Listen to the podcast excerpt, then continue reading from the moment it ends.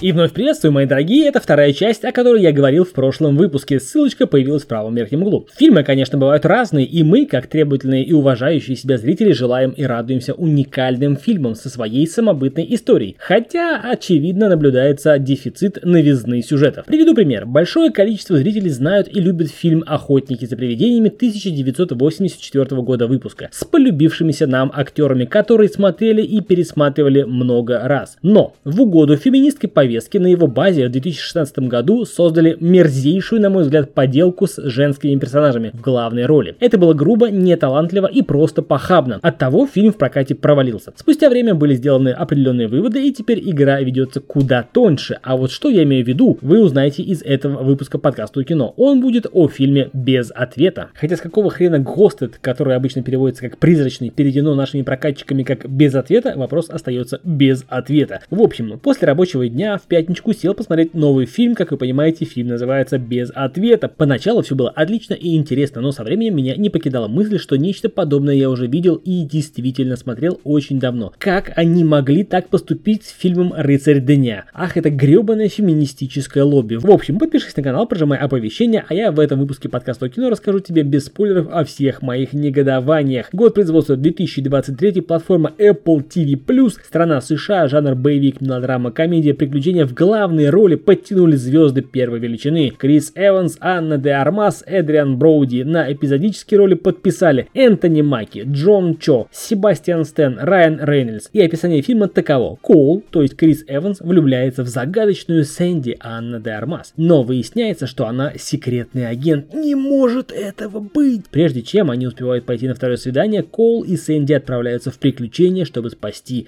мир. Полчаса нам показывают завязку их якобы якобы романтических отношений, в которых он, Крис Эванс, просто половая тряпка, неуверенный в себе неудачник, готовый строить отношения и влюбляться в первую встречную. Она супер спецагентесса, давшая слабину и переспавшая с ним, видимо, потому что часики тикают. Не знаю, вы напишите мне о ее мотивации в комментах. Спустя эти самые полчаса на экране перед нами проносится череда пустых картонных персонажей, которых мы не запомним, и упоминается о каком-то оружии, принцип действия которого нам не расскажут, и чем оно оно опасно для человечества, тоже не важно. Все поверхностно, все пустое, все не связанное, но очень красивое и зрелищное. Этому описанию соответствует и актерская игра Анночки де Армас. А все ради того, чтобы взять отличный фильм «Рыцарь дня» 2010 года выпуска. Слышите, «Рыцарь дня», не «Рыцарка», а «Рыцарь дня». Взять и поменять персонажей ролями в угоду, как я убежден, феминистической повесточки, что, собственно, и было сделано в фильме «Без ответа». Анна де Армас, вне всяких сомнений, женщина привлекательная, отлично смотрится в кадре, применительно применительно к ее фото уместно даже будет употребить слово «идеально». Но этот идеал существует ровно до момента, когда ей поручают главную роль в этой феминистической агитке. Когда Том Кукуруз в фильме «Рыцарь дня» раскидывает в рукопашной схватке таких же, как и он сам, по комплекции мужиков, веришь в ее навыки и проворство, все складывается отлично. Но когда Анна де Армас раскидывает таких же мужиков,